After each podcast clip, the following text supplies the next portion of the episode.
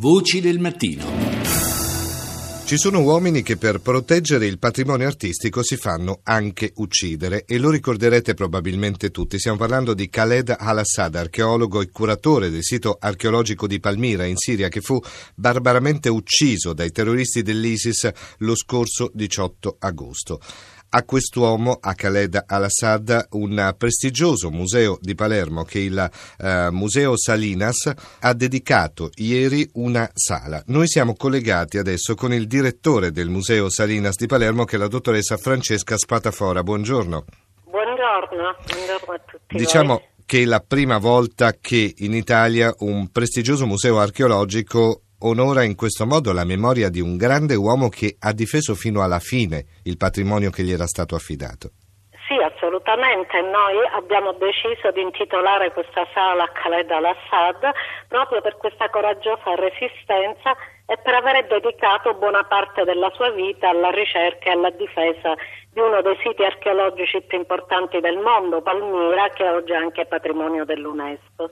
È stata intitolata a Khaled al-Assad ieri mattina la saletta dei sarcofagi fenici della Cannita. Sì, abbiamo scelto oh, questa saletta proprio perché in questa sala sono esposti questi due sarcofagi probabilmente realizzati, trovati in Sicilia, ma verosimilmente realizzati in Fenicia e quindi in quello che è l'odierno Libano oh, e quindi ci è sembrato che fossero delle opere che in qualche modo oh, si avvicinavano al luogo stesso in cui viveva, a quel vicino Medio Oriente in cui viveva anche Khaled al-Assad.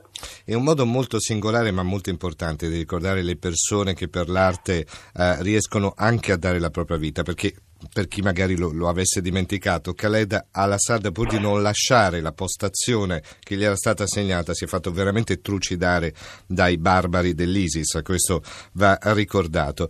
Il Museo Salinas, tra l'altro, è uno dei più prestigiosi in Italia per quanto riguarda il patrimonio archeologico prendiamo anche spunto a questo punto, dottoressa Spatafora, per provare a fare un giro all'interno del museo.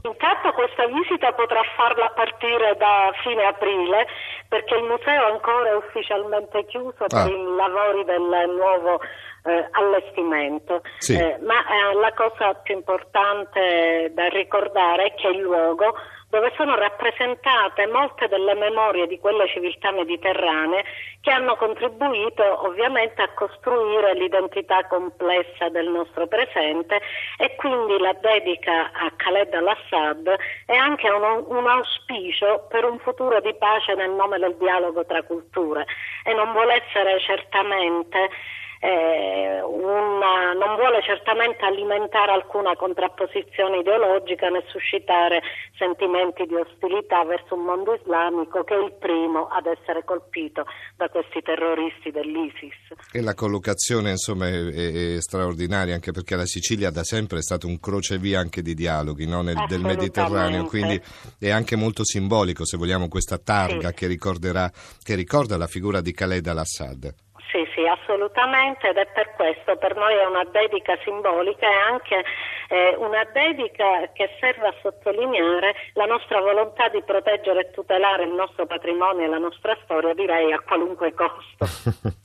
eh beh, e va tutelato, amato, protetto, insomma probabilmente in Italia abbiamo ancora bisogno di conoscere e capire bene qual è il nostro patrimonio culturale, perché forse eh sì. se ne parla poco, noi ci stiamo impegnando molto per fare in modo che in qualunque trasmissione comunque si parli di arte, perché è il nostro vero petrolio poi in sostanza. È certamente una grande risorsa, ma poi soprattutto la nostra eredità e la nostra identità no? costruita attraverso millenni di storia.